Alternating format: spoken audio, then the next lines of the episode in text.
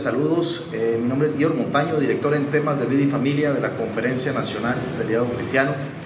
Y queremos aprovechar para felicitar al Grupo Unidad Cristiana de México por sus 40 años de dar servicio a la ciudad de Tijuana y a muchas otras ciudades y ser un instrumento de bendición para muchos de nosotros, donde hemos recibido una palabra especial de parte de Dios a través de estos 40 años los felicitamos y los exhortamos a seguir adelante con esta visión que nos dejó don Fermín, a quien recordamos con gran cariño, que fue un gran maestro para muchos de nosotros y que pues sigamos su ejemplo. Un fuerte abrazo y bendiciones para todos. Gracias.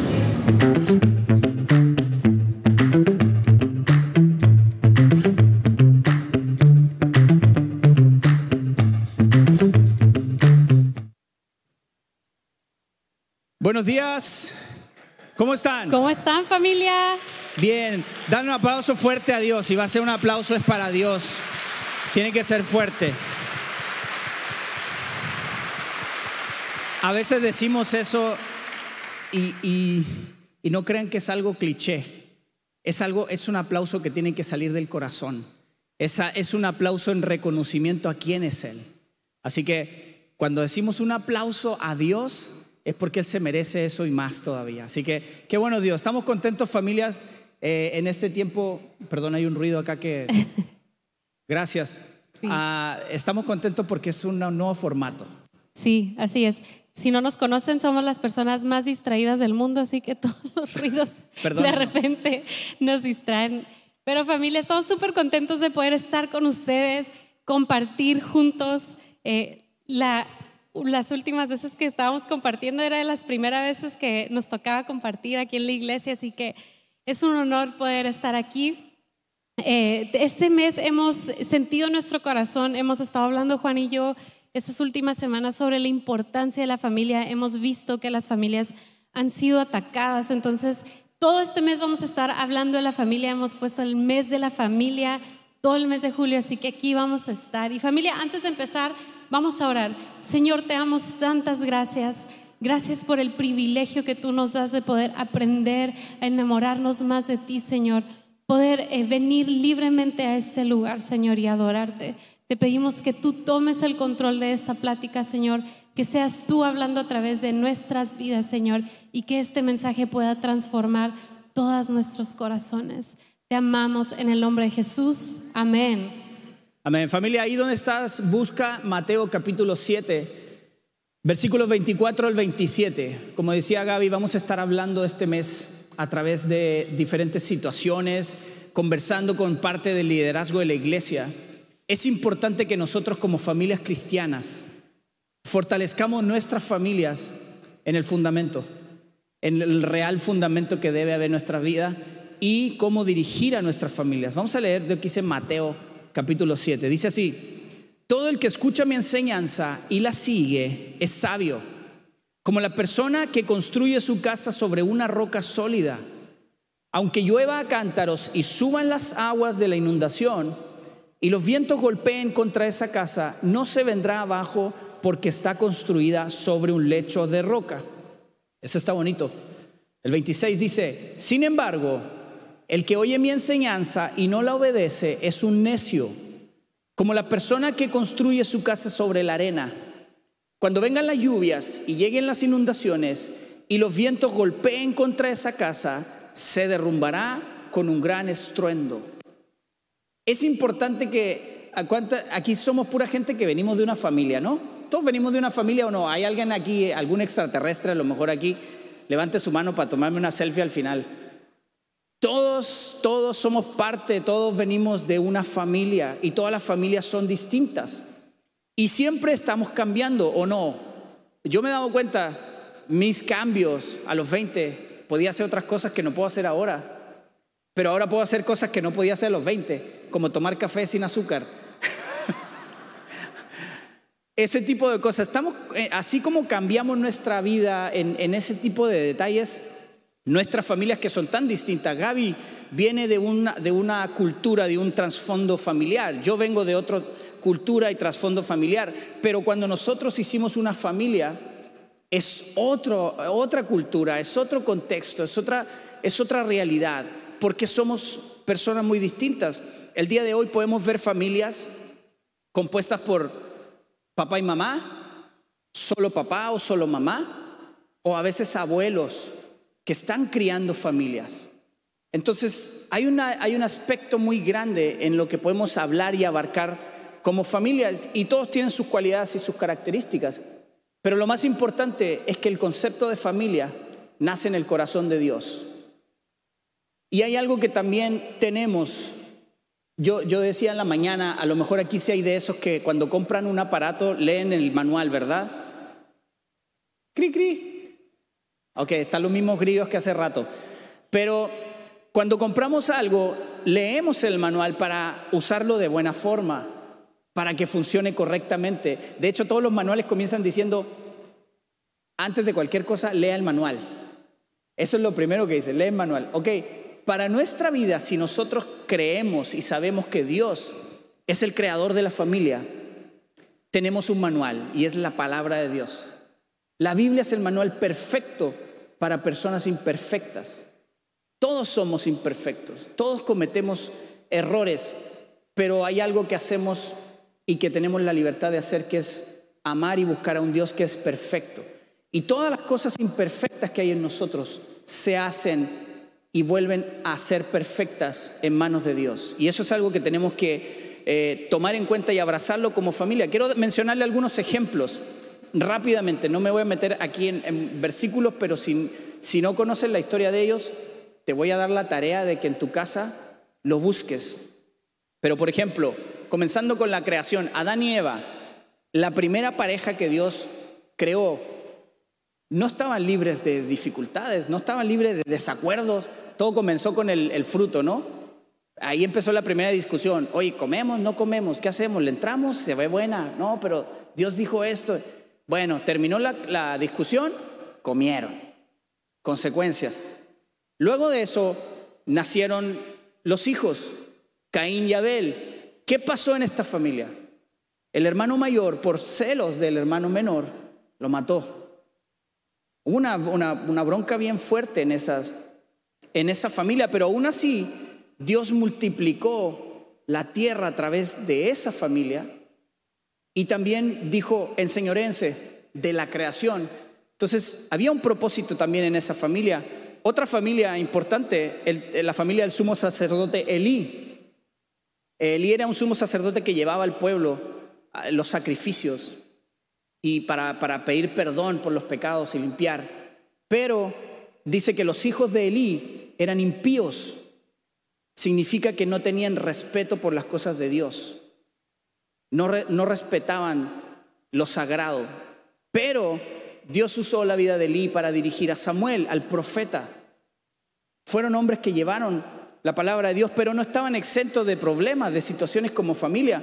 Abraham y Sara estaban casados, no tenían hijos y de pronto vino Agar entró en esta, en esta relación de Abraham y Sara. Y entonces aquí comienzan los programas como Caso Cerrado y, la señorita Laura. Y, empieza a haber un conflicto porque empieza a haber celos, empieza a haber decisiones tomadas de una manera rápida, humana, carnal muchas veces. No estaban exentos de eso, pero ¿cómo bendijo Dios? ¿Cómo nos bendijo hasta el día de hoy la fe de Abraham? José, el soñador. José lo vendieron sus hermanos. ¿Para qué quieres enemigos si tienes hermanos así, verdad? Lo vendieron, pero no, no, terminó en que lo vendieron. ¿Hasta dónde llevó Dios la vida de José? Aún cuando sus hermanos tomaron esta decisión de venderlos. Es impresionante, pero aquí vemos una, una muestra de perdón tan increíble. Y al final de sus días, José dice, todo lo malo Dios lo convirtió para bien. Y eso es impresionante. Tenemos muchos ejemplos en la Biblia. David, el, mejor, el mayor rey de Israel. En su familia hubo asesinato, violación, rebeldía. Pero Dios sanó el corazón de esta familia. Y el, David, siendo un hombre conforme al corazón de Dios, tú dices, oye, hay un montón de cosas ahí. Pero dice la Biblia que David, cada vez que tomaba una decisión incorrecta, venía delante de Dios y rendía su corazón, se humillaba y se arrepentía, quiere decir que ya no volvía a hacerlo.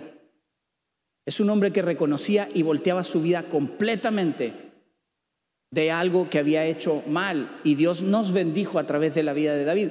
Y por último quiero mencionar Jesús. Jesús en la tierra con nosotros tuvo una familia. María, José, Jesús tuvo hermanos. Y dice el capítulo 12, si ustedes leen el capítulo 12 de Lucas, que Jesús se perdió a los 12 años. Los papás imagínense, cuando se te ha perdido un hijo por cinco segundos, ¿qué te pasa en el corazón? Se te pasa toda la vida por, el, por enfrente, ¿no? Imagínense el, temor de esta madre y lo que, lo que sintió en su corazón estos padres haber perdido a Jesús. Y luego lo encuentran tres días después predicando a los maestros de la ley. La mamá llega, no toda afligida, le dice, Jesús, ¿qué onda? Ni un WhatsApp me mandaste o algo. Y y Jesús le dice, ¿por qué me buscas tan desesperada, no? En las cosas de mi Padre, estoy en las cosas de mi Padre. Pero aquí hay algo que también es muy impresionante. Dice la Biblia que Jesús volvió con sus padres a su casa y vivió en obediencia a ellos. Jesús mismo es un ejemplo de respetar, de amar, de estar bajo la cobertura de una familia y de amar y honrar la familia. Nosotros lo que tenemos que entender es que todo comienza con una familia terrenal imperfecta, pero termina con una familia eterna que es perfecta. Todas las familias aquí somos imperfectos, todos tenemos nuestros errores, ninguna familia es perfecta y a veces nos basamos en lo que vemos y más hoy en día que podemos tenemos tantas redes sociales donde podemos ver fotos de familias perfectas. Entonces vemos y y a veces vemos como las, las mamás en Instagram que tienen salas blancas y, no se ensucian. Yo también las odio poquito. ¿Cómo le hacen para tener una sala blanca con hijos y está perfecta? Pero son cosas que, que vemos. Realmente esas personas no son, no son perfectas y lo que nosotros tenemos que vivir es para la eternidad, para vernos con esa familia eterna. Y esto es posible, este, Perdón, el que tu familia no esté bien hoy no significa que no pueda estar mejor mañana.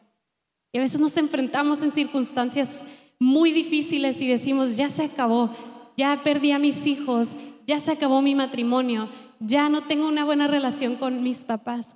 Pero si tú dispones tu corazón y buscas obedecer a Dios y a tu casa, este, estás en tu casa, entonces nada es imposible para Dios. Nada es imposible para Dios. Lo único que tienes que hacer es disponer tu corazón y buscar obedecer a Dios. Perdón.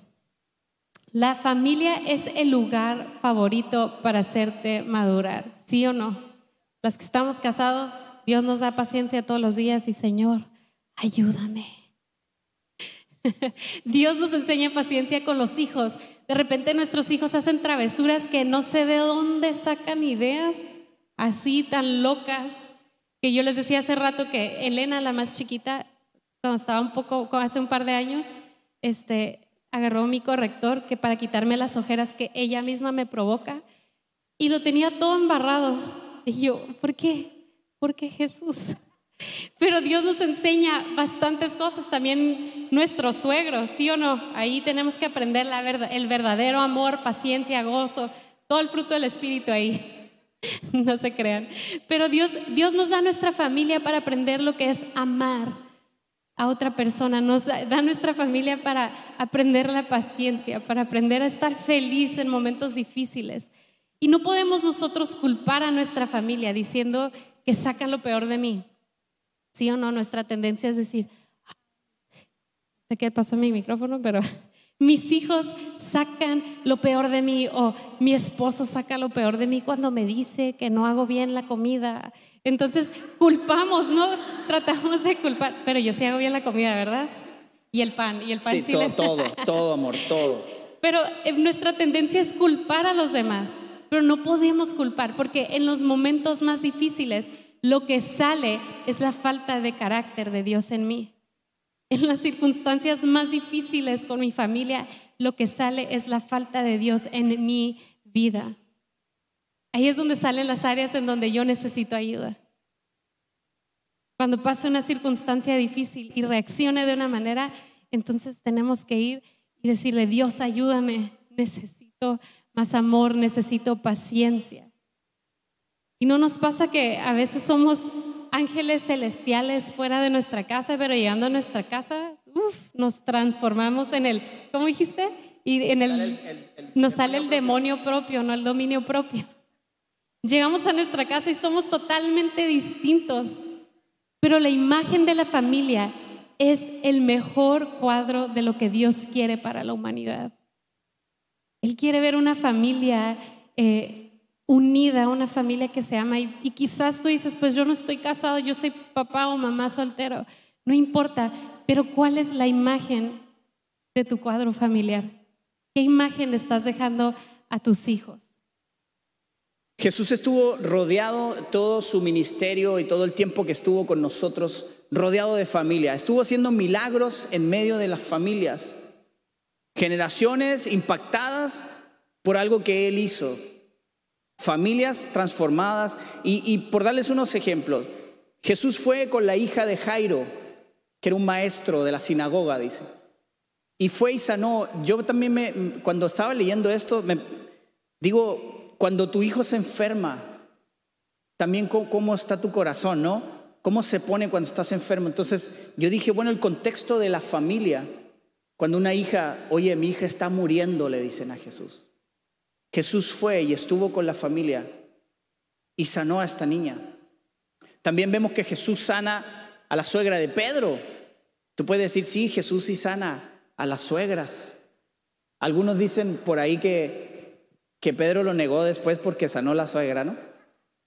No es cierto, no se crean, eso es broma, eso es broma. Pero Jesús está rodeado de familia y Dios en, la, en su palabra, desde el Antiguo Testamento, está usando siempre a uno y a su familia.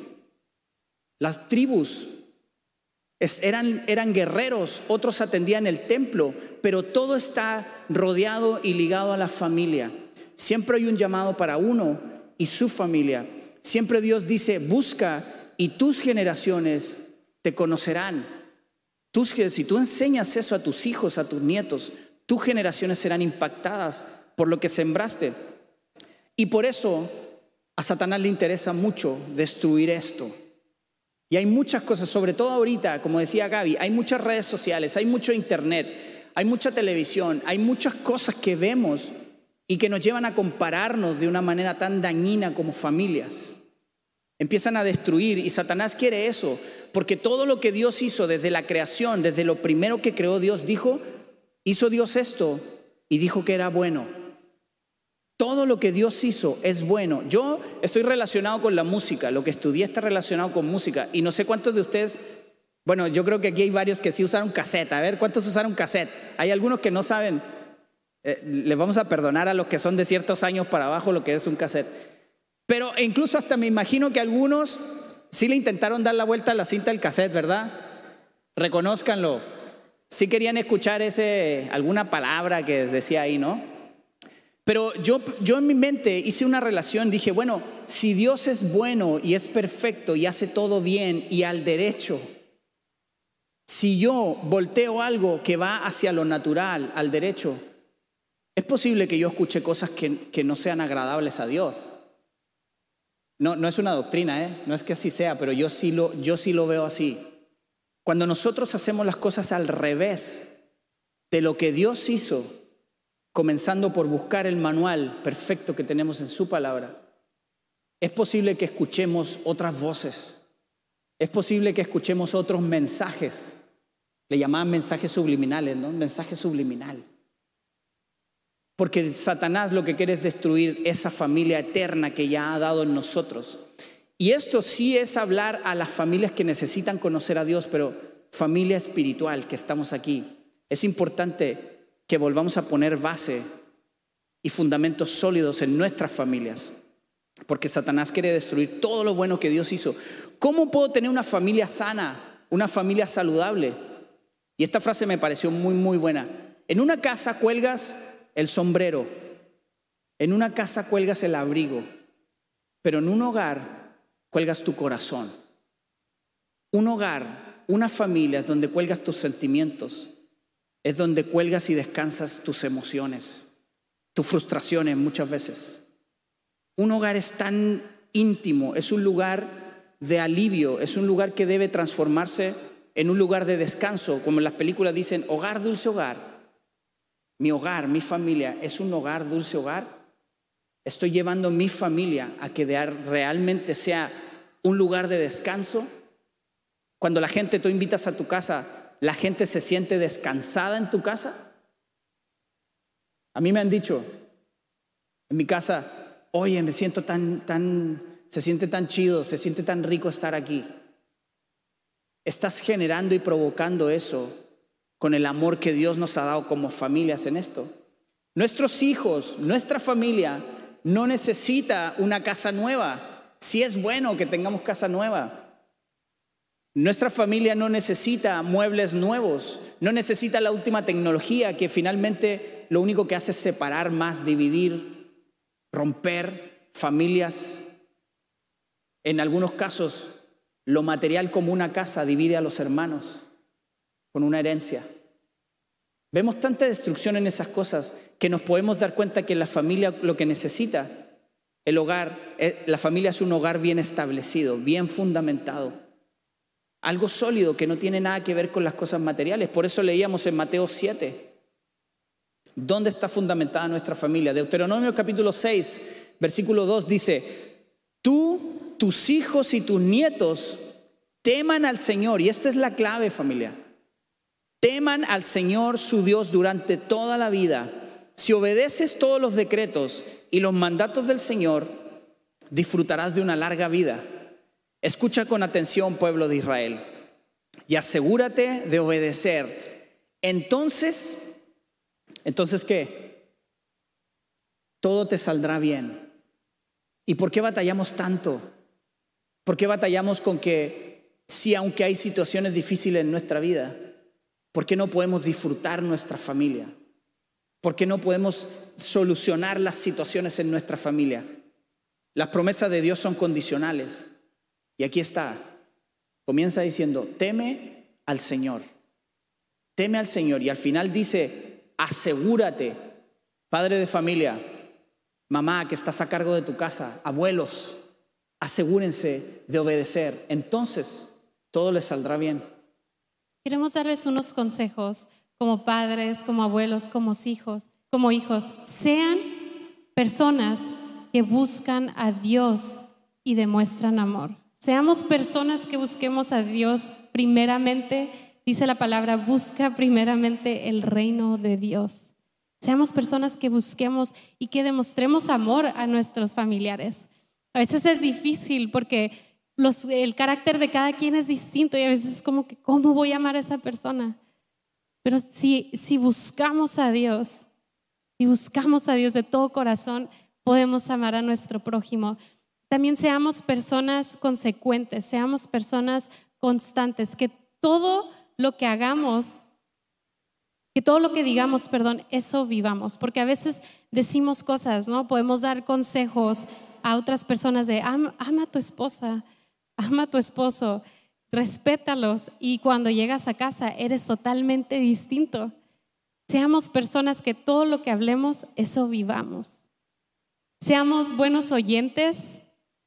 Eso es sumamente difícil porque a veces queremos demostrar nuestro punto. Entonces, al momento de entrar en una discusión con algún familiar o nuestros hijos están expresando lo que sienten, nuestra primera tendencia es interrumpirlos y empezar a hablar y decir, no, es que tú eres así por esto, por esto y lo otro, y no aprendemos a escuchar. ¿Qué diferencia sería si podemos aprender a escuchar a nuestros hijos, a escuchar a nuestra pareja en el momento que necesiten desahogarse y decir, yo siento que tú hiciste esto? También la disciplina sin rechazar y sin enojo. Es tan importante disciplinar a nuestros hijos. Sí, la palabra lo dice, pero ¿de qué manera estamos disciplinando a nuestros hijos? ¿Estamos sacando nuestra frustración en ellos? ¿Estamos pegándoles por pegarles? ¿Estamos gritándoles por gritarles? Seamos padres que también disciplinen a sus hijos con amor y con firmeza también. Hay que tener un buen balance. También esto, cuidado con los favoritos. Y está para mi suegra. No es cierto que aquí es su favorito. No, no es cierto. Hay que tener cuidado que, nuestros hijos no sientan que nosotros estamos poniendo atención a alguien más antes que a ellos, o sea, o a, otro hijo. Ah, es que él sí estudió y este no. O sea, que amemos a todos por igual. Y esta es una también súper importante. Oren y lean la Biblia juntos. No es solo tarea de la iglesia. A veces dicen, pues por, para eso lo llevo a la iglesia, para que les enseñen la Biblia. Sí, Heu Kids. Y hacen un gran trabajo aquí enseñándole la Biblia a sus hijos. Pero también después de la iglesia, que es solo un día a la semana, ¿qué están aprendiendo nuestros hijos? Necesitamos tomar ese tiempo para orar junto con ellos, dejarlos orar. Hace rato les decía que me encanta cómo ora Elena, la más chiquita. Bueno, Sara también, pero Elena que está más chiquita de repente empieza a orar y gracias Dios por mis peluches, por mi silla. Y dicen cosas que, que nada que ver. Pero me encanta porque es una, una oración que sale desde su corazón. Enseñemos a nuestros hijos a ser personas genuinas. Enseñemos a nuestra familia a ser genuinos. Seamos genuinos. Dice Deuteronomio 6, 7, dice, repíteselos a tus hijos una y otra vez. Habla de ello en tus conversaciones cuando estés en tu casa y cuando vayas por el camino, cuando te acuestes y cuando te levantes. Átalos a tus manos y llévalos sobre la frente como un recordatorio. Escríbelos en los marcos de la entrada de tu casa y sobre las puertas de la ciudad. Busca y fomenta la sinceridad en tu casa. Les decía, seamos personas genuinas, que tu hogar sea un refugio para tu familia, que tu hogar sea un lugar donde tus hijos quieran estar porque sienten paz, sienten amor. Estos principios se aplican para todas las familias, no importa si eres papá o mamá soltero. Todos podemos empezar a implementar estos consejos en nuestras familias. Salmo 128 dice, qué feliz es el que teme al Señor. En otras versiones dice, bienaventurado, bendecido, que significa feliz. Es el que teme al Señor. Todo el que sigue sus caminos. Gozarás del fruto de tu trabajo. Qué feliz y próspero serás. Tu esposa será como una vid fructífera, floreciente en el hogar. Tus hijos serán como vigorosos retoños de olivo alrededor de tu mesa. Esa es la bendición del Señor para los que le temen. Que vivas para disfrutar de tus nietos. Impresionante. ¿Cuántas veces nos atoramos en cosas y no disfrutamos la vida? Dice la Biblia, teme a Dios, bienaventurado el hombre y la mujer que teme a Dios y que pone a Dios sobre todas las cosas en su vida, en su familia. ¿Qué pasa cuando hay conflictos? Siempre va a haber conflictos. Pero ¿qué dice la Biblia sobre los conflictos que tenemos? Y esto es algo que dice Efesios capítulo 6. Comienza hablando Efesios capítulo 6 sobre la familia, la relación entre los padres y los hijos. Pero en los versículos 11 y 12 dice, pónganse toda la armadura de Dios para poder mantenerse firme contra todas las estrategias del diablo. Pues no luchamos contra enemigos de carne y hueso, entre paréntesis, el esposo, la esposa, los hijos, suegros. No es el diablo. No son el diablo ustedes. No, no, no, no ninguno son el diablo.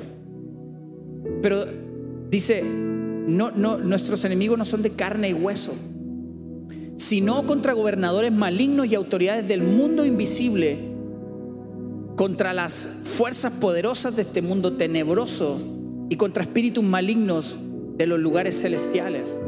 Nos cuesta creer que cuando tenemos discusiones y peleas que terminan en muchas veces en violencia, a veces nos cuesta recordar que nuestra lucha no es con ella. Dice la Biblia en Gálatas 5 que hay dos fuerzas que están constantemente luchando en nuestro interior, que es el Espíritu Santo y nuestra carne.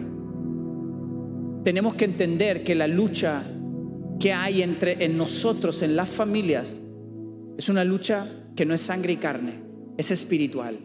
¿Y cuántos de nosotros vamos a Dios cuando nos sentimos frustrados por alguna situación? ¿Cuántos de nosotros realmente doblamos las rodillas cuando hay una situación y antes de enfrentar una discusión con mi familia, cuántos de nosotros vamos en oración? Dios, dirígeme.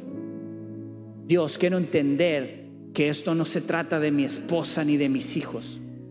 Se trata de algo espiritual. Y en tus manos somos fuertes para vencer esto. No vamos a permitir que el enemigo destruya nuestra familia por cosas de la carne. Declaramos siempre, y la Biblia lo dice, el Dios es poderoso para todo. Y si creemos eso, entonces tenemos que aprender y vivir esto como familia. Pero también nos recuerda cómo reaccionar. En 1 de Pedro capítulo 3, versículo 9 y 11, al, al 11, esto tómalo para tu familia, cuando, cuando vayas a discutir con tu familia, cuando tengas alguna situación en tu casa. Dice, no paguen mal por mal, no respondan con insultos cuando la gente los insulte. Por el contrario, contesten con una bendición, porque a esto los ha llamado Dios. Y, si, y Él les concederá su bendición. Pues las escrituras dicen, y nos vuelve a repetir esto, si quieres disfrutar de la vida y ver muchos días felices, refrena tu lengua de hablar el mal y tus labios de decir mentira. Apártate del mal y haz el bien busca la paz y esfuérzate por mantenerla. La Biblia constantemente nos dice que nos esforcemos.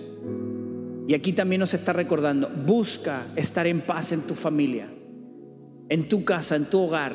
Pero dice, esfuérzate por mantener esta paz. Esfuérzate, no es fácil. No es fácil, todos enfrentamos situaciones. Gaby y yo no tenemos a lo mejor 50 ni 40 años de casados, Apenas llegué a los 40, ¿no? Pero tenemos 11 años de casado y vamos hacia el 12. Pero si no fuera porque hemos volteado nuestra vista a Dios, no estuviéramos aquí. Ni nuestras hijas hubieran nacido. Hubiéramos tirado todo a la basura. Si no hubiéramos de verdad confiado en Dios y no hubiéramos puesto realmente nuestra vida delante de Él. ¿Sabes qué, Dios? Hasta aquí. Yo no puedo más. Pero solamente dependo de ti aquí. Solamente dependo de ti. Y ese es un testimonio que nosotros contamos. No hay imposible. Hay cosas que a lo mejor tienes que perdonar en tu, en tu familia. Hazlo. No es, una, no es una sugerencia. Es algo que vive un hijo de Dios. El perdón se vive, no nada más se predica. Y un hogar con base en Dios es un lugar que da dirección y que da visión. Porque Dios como nuestro Padre siempre nos da una dirección y siempre nos da visión, siempre da un propósito. Por lo tanto, como familias, nosotros damos dirección y damos visión en nuestra casa. Cuidar a tu familia es mostrar que Dios vive en ti. Primera Timoteo 5:8 dice, aquellos que se niegan a cuidar a sus familiares, especialmente los de su propia casa, han negado la fe verdadera y son peores que los incrédulos. Primera de Juan 4:20 dice, si alguien dice, amo a Dios, pero odio, odia a otro creyente, esa persona es mentirosa. Pues si no amamos a quienes podemos ver, ¿cómo vamos a amar a Dios a quien no podemos ver? No usemos a nuestra familia como una excusa de nuestro fracaso. Es que si tuviera a otro esposo, fuera diferente. No fuera tan guapo. Si tuviera, si tuviera otros hijos, quizás mi vida fuera diferente. No, no les echemos la culpa, sino busquemos a Dios. Si buscamos la dirección de Dios en nuestras vidas, les aseguro que nuestra vida no fuera un fracaso. Y todo lo que vemos a nuestro alrededor eh, nos da envidia a veces, ¿no? Cuando estamos en los momentos más difíciles vemos otras familias que se llevan súper bien. ¿Y por qué no puedo llevarme así con mi familia? ¿O por qué mis hijos no son así? Pero entre más nos enfoquemos en las cosas negativas que vemos en nuestra familia, entre más estemos ahí clavados, más nos vamos a hundir. Pero si nos enfocamos en las cosas buenas que nuestra familia tiene, que son muchas cosas buenas que tienen, entonces vamos a empezar a caminar hacia el propósito de Dios para nuestra familia. Y rápido, ya vamos a terminar. Cuatro aspectos para tener una familia sana. es uno, habla bien de tu familia, habla palabras de tu familia, habla cosas positivas a tu esposa, esposo, a tus hijos, a tus padres. Siempre habla bien de tu familia. Sirve a tu familia. Hagan cosas por ellos, busquen oportunidades. No solo es pagar las cuentas, porque a veces decimos, pues ya te pago las cuentas, ya es suficiente, eso demuestra que te amo. No es solamente eso, es ir más allá. Más allá, hacer algo por esa por mi familiar, hacer más que solo pagar las cuentas. Ese es un deber. Sí. Pagar las cuentas es un deber. Pero amar a nuestra familia es importante. Ora por cada uno. Toma tiempo con ellos para orar. Enseña ahora, como decía Gaby, la más pequeña de nosotros. Ora de repente por, por, por cosas que decimos, bueno, está bien, amén. Gracias. Pero también ellas oyen lo que tú les enseñas, lo que yo les, lo que nosotros les estamos enseñando al orar. ¿Por qué oramos? Damos gracias a Dios Damos gracias a Dios por lo que tenemos, porque viene de Él. Enseña a orar a tus hijos. Hace, hace unos días me tocó orar por alguien aquí y me dio tanto gusto porque iba a orar por la persona, le puse las manos en su hombro y estaba mi hija grande aquí conmigo y vi que ella también puso su mano sobre ella. Y oramos. Enseñemos a orar a nuestra familia. Tengamos tiempo de oración, tengamos devocionales juntos, leamos la palabra, porque es lo único que va a transformar nuestro corazón y va a traer la unidad perfecta que el Espíritu de Dios provoca en nosotros. Y por último, busca la humildad en tu casa. Reconoce cuando has, cometido un error y corrige tus actitudes. Hay cosas que son errores, hay cosas que tienen que ver con actitudes. Reconócelo.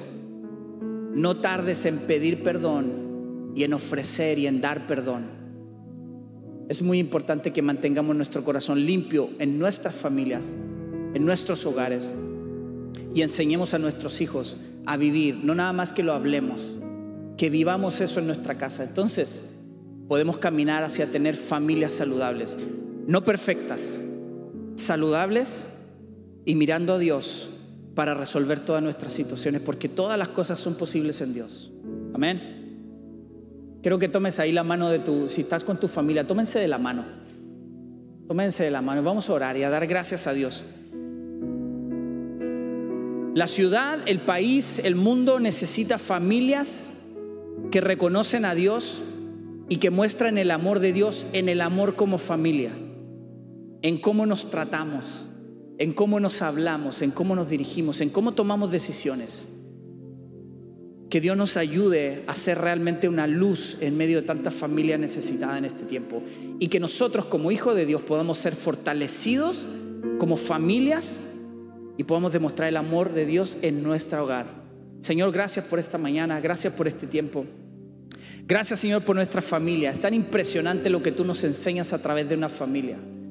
Gracias porque tú creaste todo, todo y tú dijiste que era bueno. Y nuestra familia es buena. Gracias por amarnos y, preocuparte de nosotros en todos los aspectos, Dios.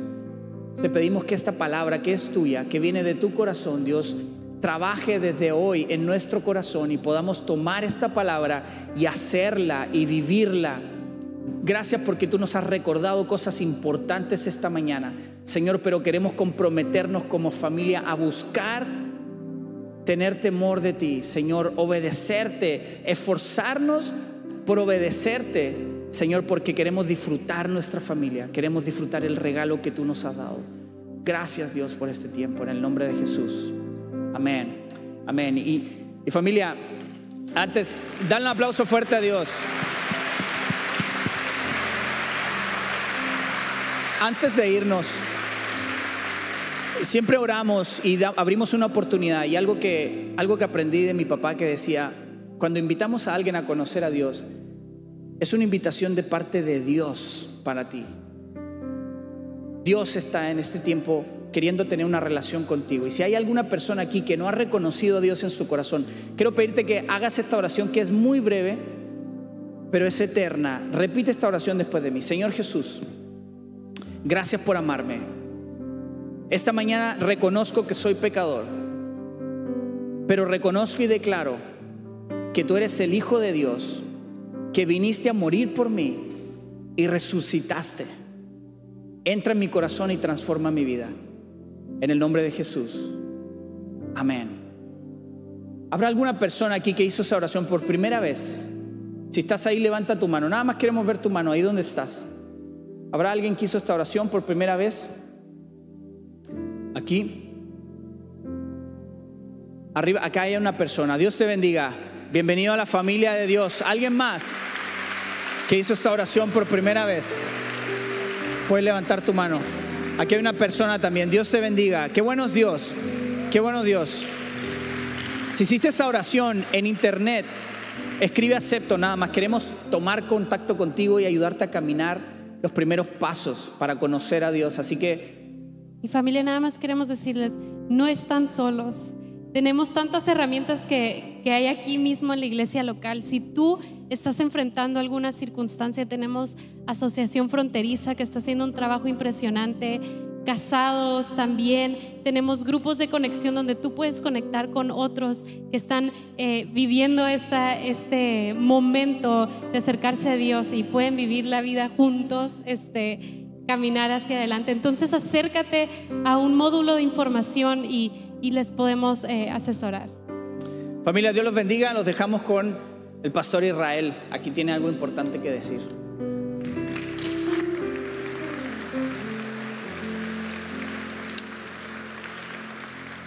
Qué bendición este, recibir la palabra, saber que tenemos una esperanza. Dice que nosotros siendo malos padres sabemos dar buenas cosas. Y hay un versículo que, que dice que si el Señor no edifica la casa, en vano estaremos trabajando. Si Dios no está en nuestra casa, estaremos solo dando golpes al viento, pero pongamos nuestra esperanza en esa roca que es Jesús. Y de repente como hombres recibimos aplausos afuera, pero no dentro de la casa que dentro de nuestra casa hombres ahí nos aplaudan, ahí nos bendigan, ahí nos abracen, ahí nos den un beso de papá, eres bienvenido. Dice la Biblia, sus misericordias son nuevas cada mañana. Hombre, si tu esposa está contigo es porque las misericordias de Dios son nuevas cada mañana. Dios es bueno, aplaude a Dios, bendice su nombre y que te aplaudan en la casa, que te bendigan en la casa. Dios es bueno familia, yo soy bendecido por esta palabra. Vamos a entregar nuestros diezmos y ofrendas y ahí vamos a estar edificando nuestra casa. El que oye mi voz, dice Jesús, va a fundar su casa sobre la roca. Dice la Biblia, nadie dé por tristeza o por necesidad. Dios bendice al dador alegre y gracias por los fieles diezmadores. Estamos orando por ustedes. Si estás en línea, ahí hay una forma fácil y segura de cómo hacerlo. Vamos a orar por estos diezmos y ofrendas. Padre, gracias por lo que tú has puesto en nuestro corazón, Padre. Y te damos no por tristeza ni por necesidad, te damos con un corazón agradecido. Tú eres nuestro papá. Tú eres nuestro pastor y tú dices que el que habita al abrigo del Altísimo morará bajo la sombra del Omnipotente. Y esa sombra está en cada casa, Dios. Esa sombra está en nuestra casa, está en una protección en cada casa y bendecimos a cada familia de Grupo Unidad, Señor. Bendícelos, Padre, y declaramos que el lamento se convierte en gozo, el llanto ya no hay más llanto, ahora se convierte en alegría, Padre. Trae, trae tiempos de alegría, trae, trae, tiempos de gozo, trae refrigerios, Padre. Tú dices que qué dulce es habitar en tu presencia.